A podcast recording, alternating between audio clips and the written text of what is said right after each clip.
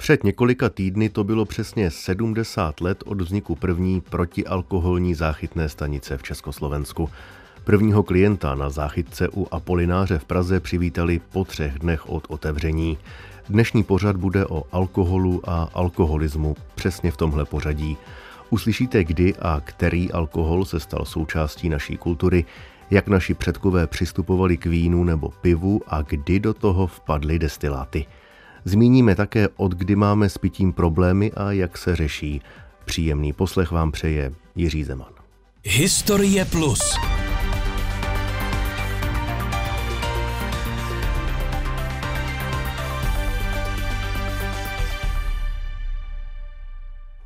Pane na nebi, ti si ale dávali do trumpety.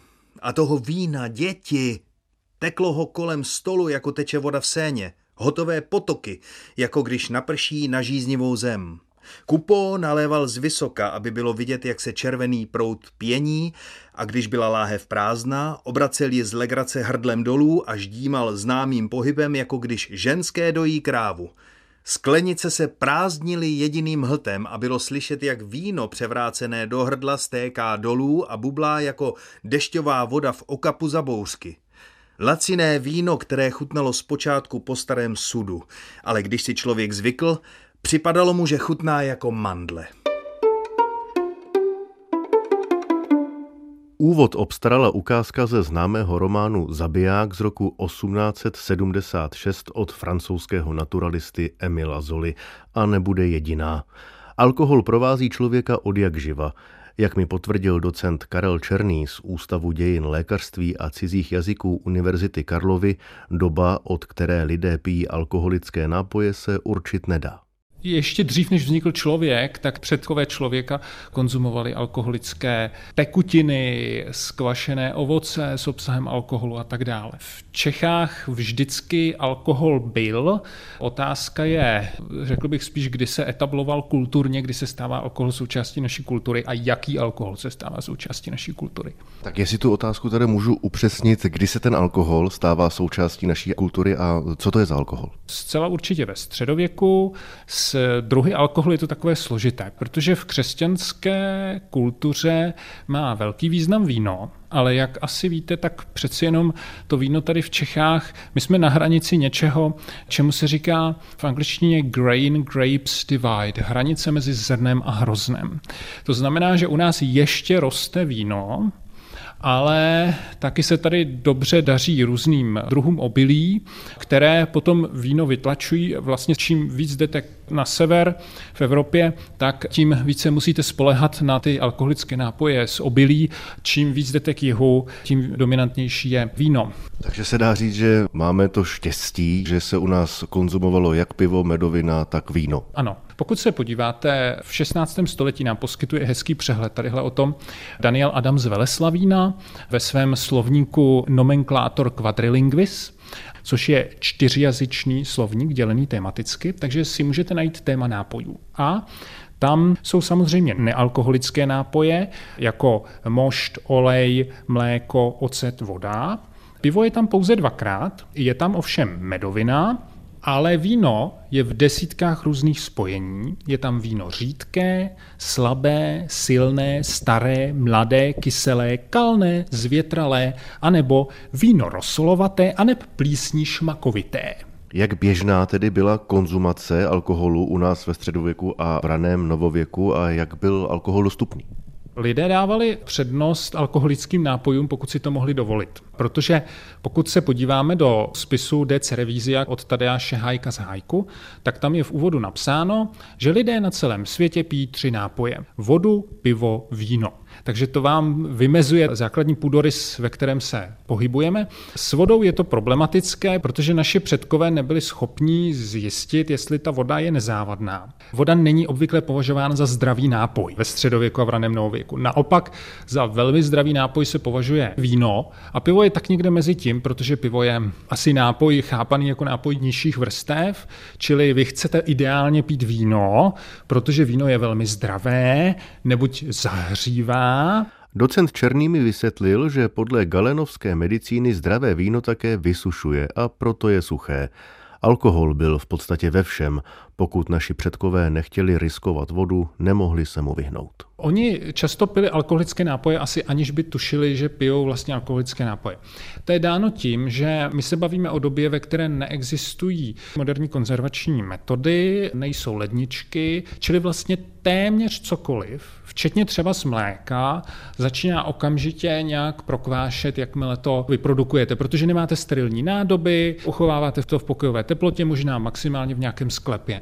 Málo kdo si mohl dovolit mít prostě hrad, kde měl ledárnu a tyhle věci existují, ale většina lidí se musela nějak vyrovnat s tím, že jim všecko začalo hned kvasit. Takže třeba typicky my se setkáváme s popisy šťáv z ovoce, ty samozřejmě pily s obsahem alkoholu. Čím déle to skladovali, tím byl ten obsah alkoholu vyšší až do nějaké doby, že potom ty kvasinky přestanou fungovat, protože se sami tím svým alkoholem zahubí. Ale to je taky mimochodem důvod, proč naši předkové považovali ovoce za tak nezdravou potravinu, protože ono to nejen kvasilo tím jaksi žádoucím způsobem, ale taky to hnilo různě a tak dále. Oni to všechno snědli. Takže potom z toho měli střevní problémy a proto se věřilo, že přílišná konzumace ovoce působí střevní problémy. Kdy do českých zemí přicházejí destiláty nebo pálenka, když tohle řekneme? Výroba destilátů je závislá na objevení techniky destilace, která se většinou připisuje arabským vědcům ve středověku. Během toho středověku se dostává destilace také do Evropy a do střední Evropy k nám. Ze začátku je to docela exkluzivní záležitost a je potřeba říct, že neslouží jenom k přípravě alkoholu. Destilovali různé výluhy z bylin, takže z toho vznikaly takové nějaké voné tekutiny, možná předchůdci dnešních voňavek, něco takového, ale taky se destilovaly alkoholické tekutiny. Ve střední Evropě to popisuje jeden z nejranějších zdrojů je kniha Liber de Arte Distillandi, kniha o umění destilování od Hieronyma Brunschwiga. Ta vyšla v polovině 16. století i v českém překladu. Dokonce jeden český bakalář medicíny Jan Černý z počátku 16. století napsal takovou svoji vlastní verzi, teda knihy o destilování ale ze začátku jí zvládá jenom málo lidí. Tady mohl být vysokoprocentní alkohol ještě dřív, než přišla ta arabská destilace. Protože vy ho můžete totiž vytvořit taky takovým zvláštním způsobem. Je to zvyšování koncentrace alkoholu mrazem. To znamená, že eh, vezmete nějakou tu základní tekutinu, nějaké to pivo a necháte to v zimě promrznout a vyndáváte z toho led a tím se zvyšuje ve zbytku té tekutiny obsah alkoholu, který může dosáhnout 20-30%. Ovšem problém je v tom, že tam zůstává úplně všecko, jako třeba nějaký poměr metanolu. Jo? Čili tohle je docela nebezpečná technika, ale je zcela jisté, že se používá až eh, potom v průběhu druhé poloviny 17. a počátku 18. století se to začíná dramaticky šířit. Takže někdy na počátku 18. století v Anglii se poprvé setkáváme s tím, že se produkce destilovaných nápojů chápe jako celospolečenský problém. Společnost ve středověku, případně v raném novověku, alkohol a závislost na něm jako celospolečenský problém nevnímala, a to z několika důvodů. Ti lidé se dožívali podstatně kratšího věku. Čili tady jeden z důvodů může být, že vlastně ten člověk si nedokázal v průběhu toho svého života zdevastovat to tělo tou nadmírou alkoholu tolik. Další možnost je, že víno je vnímáno kulturně jako neobyčejně pozitivní nápoj, třeba i z důvodu náboženských. Víno se používá při mši. Je to krev Kristova. S vínem nemůžete asociovat negativní souvislosti. A krásně to vidíme v dobových nařízeních. Já jsem třeba se nedávno dostal k zákonníku vydávanému pro vévodství urbinské v polovině 16. století, to je v Itálii. Tam ty dvě vévodkyně Alžběta a Leonora vydali nařízení, že nikdo nemá odsuzovat pití vína, ledaže by to bylo nadměrné pití vína. Ab úsus víný dam nábilis. Oni jako si uvědomují, že když toho pijete moc, tak je to v nepořádku, ale Přitom i nemocným se doporučuje pít víno. V téhle souvislosti oni vlastně nejsou schopni udělat ten krok, který potom dělá 19. století a uvědomit si, tady je nějaký alkohol. Alkohol je ten problém Alkohol tedy musíme začít odmítat a jeho konzumaci nějakým způsobem potlačovat. Předpokládám, že opravdu ten problém alkoholismu celospolečenský přichází až s těmi destiláty, až když má každý doma vlastní palírnu, když se to opravdu rozšíří masově. S velkou pravděpodobností ano. A ještě bych řekl, že to není nezbytně chápáno jako problém konzumace alkoholu, ale spíš jakoby neschopnosti toho jedince konzumovat alkohol přiměřeně. Představa, že by vůbec neměli pít alkohol, to je věc, která se, myslím, vyvíjí až někdy v 18. století a hlavně potom v 19. století se z části i pod vlivem teda vědy se objevuje ten společenský obrat, jak už jsem říkal, tedy proti alkoholu. Nejdřív je potřeba to pojmenovat, že teda nějaká závislost tady může vznikat a že to ničí rodiny a teprve potom můžete vlastně začít přijímat nějaká společenská rozhodnutí. Existují nějaké zlomy v pití alkoholických nápojů v českých zemích? Byl by to ten postupný nástup destilace. Jo? To znamená, že ze situace, kdy většina lidí neměla vůbec žádný přístup k destilovaným nápojům, někdy řekněme na počátku 16. století, se dostáváme do situace, kdy v Čechách, je to doloženo díky třeba s historickým seznamům daní, tak je tady k dispozici veliké množství různých destilovaných nápojů. Další posun, který bych viděl, je, že na konci 15. století objevena Amerika, to vede k importu celé řady původně amerických poživatin, mezi nimi brambor, a brambory, o níž máme první zprávy někdy z těch 30. 40. let 17. století, se pomalu začínají šířit střední Evropou. Až v polovině 18. století se objevují zprávy o destilování brambor a tím vzniká eh, postupně se rozvíjející průmysl vlastně produkce bramborového lihu, což je ještě jednodušší způsob, jak se dostat k alkoholu.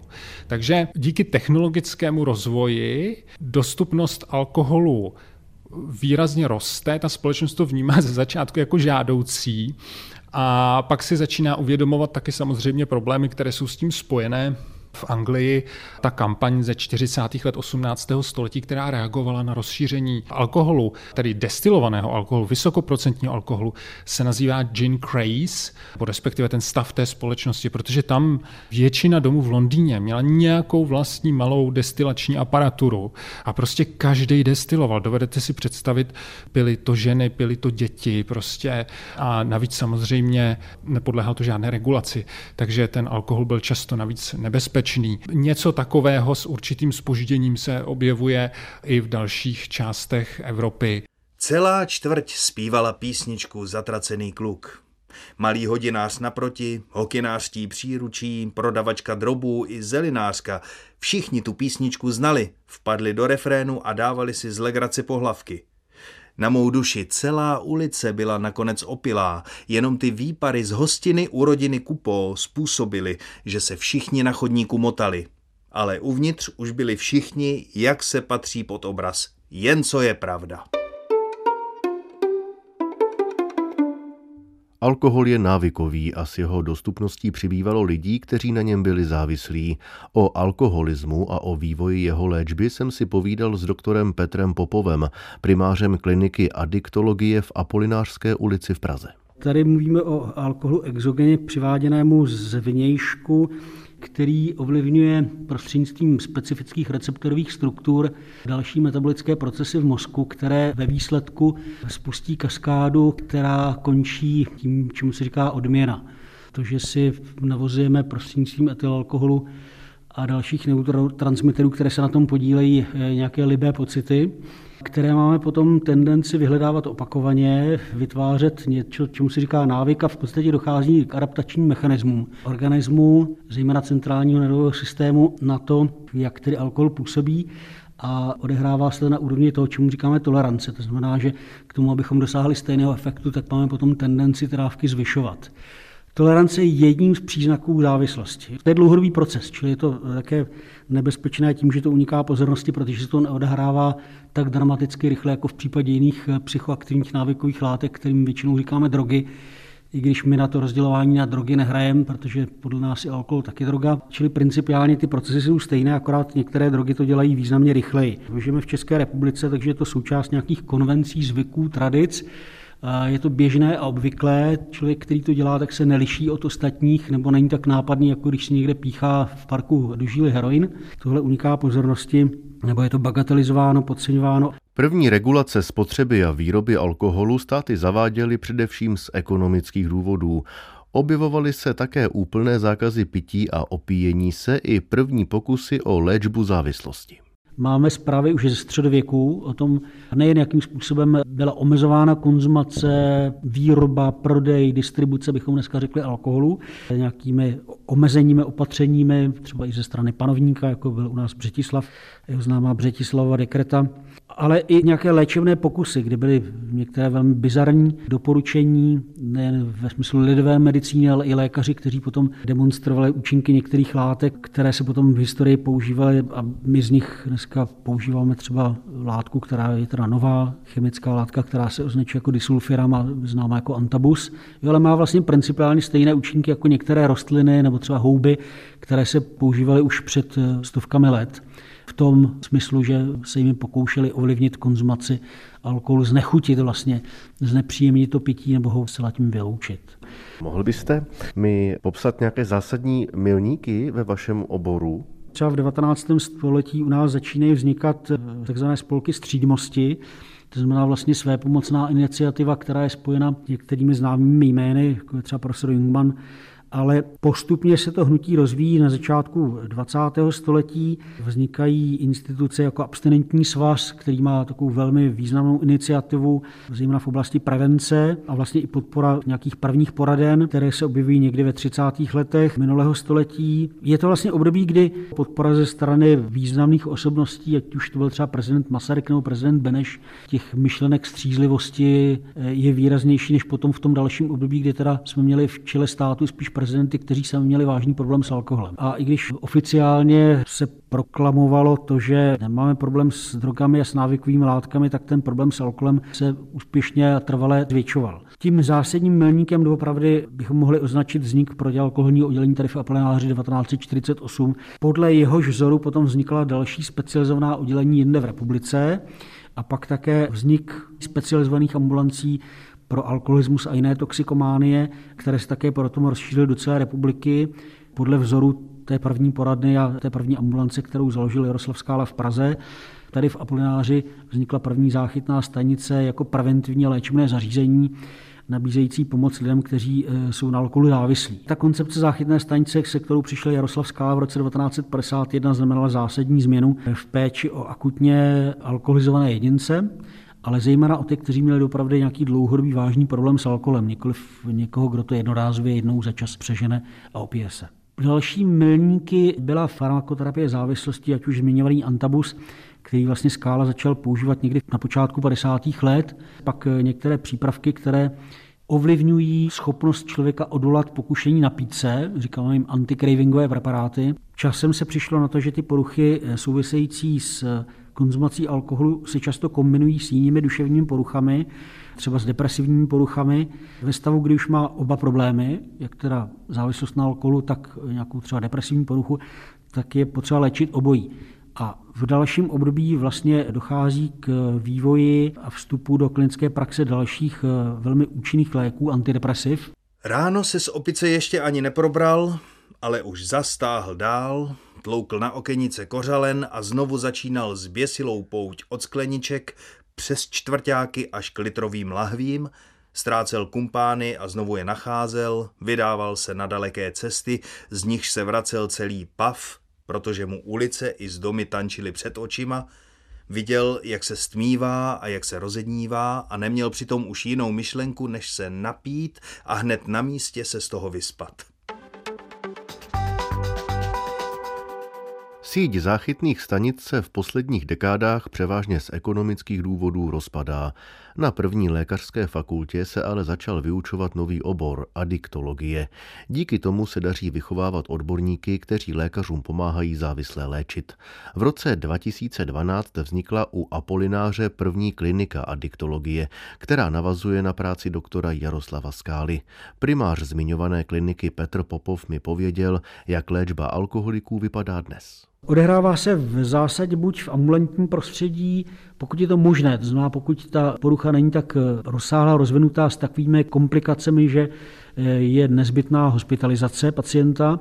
Lékař, který s tím pacientem v kontaktu, který se o něj stará, tak sleduje tu eh, část, eh, řekněme třeba farmakoterapeutickou, někdy i psychoterapeutickou, anebo to dělá ve spolupráci třeba s adiktologem, kdy pacient se potom léčí formou individuální nebo skupinové psychoterapie.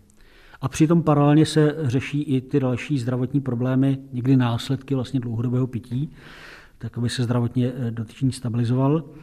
A řeší se přitom také třeba další problémy, včetně těch sociálních. Pokud je to rezidenční, pobytová léčba nebo hospitalizace, jedno, jak tomu budeme říkat, tak je to vlastně něco, kdy se jedná většinou o několika týdenní nebo několika měsíční pobyt v nějakém specializovaném programu pro léčbu závislostí.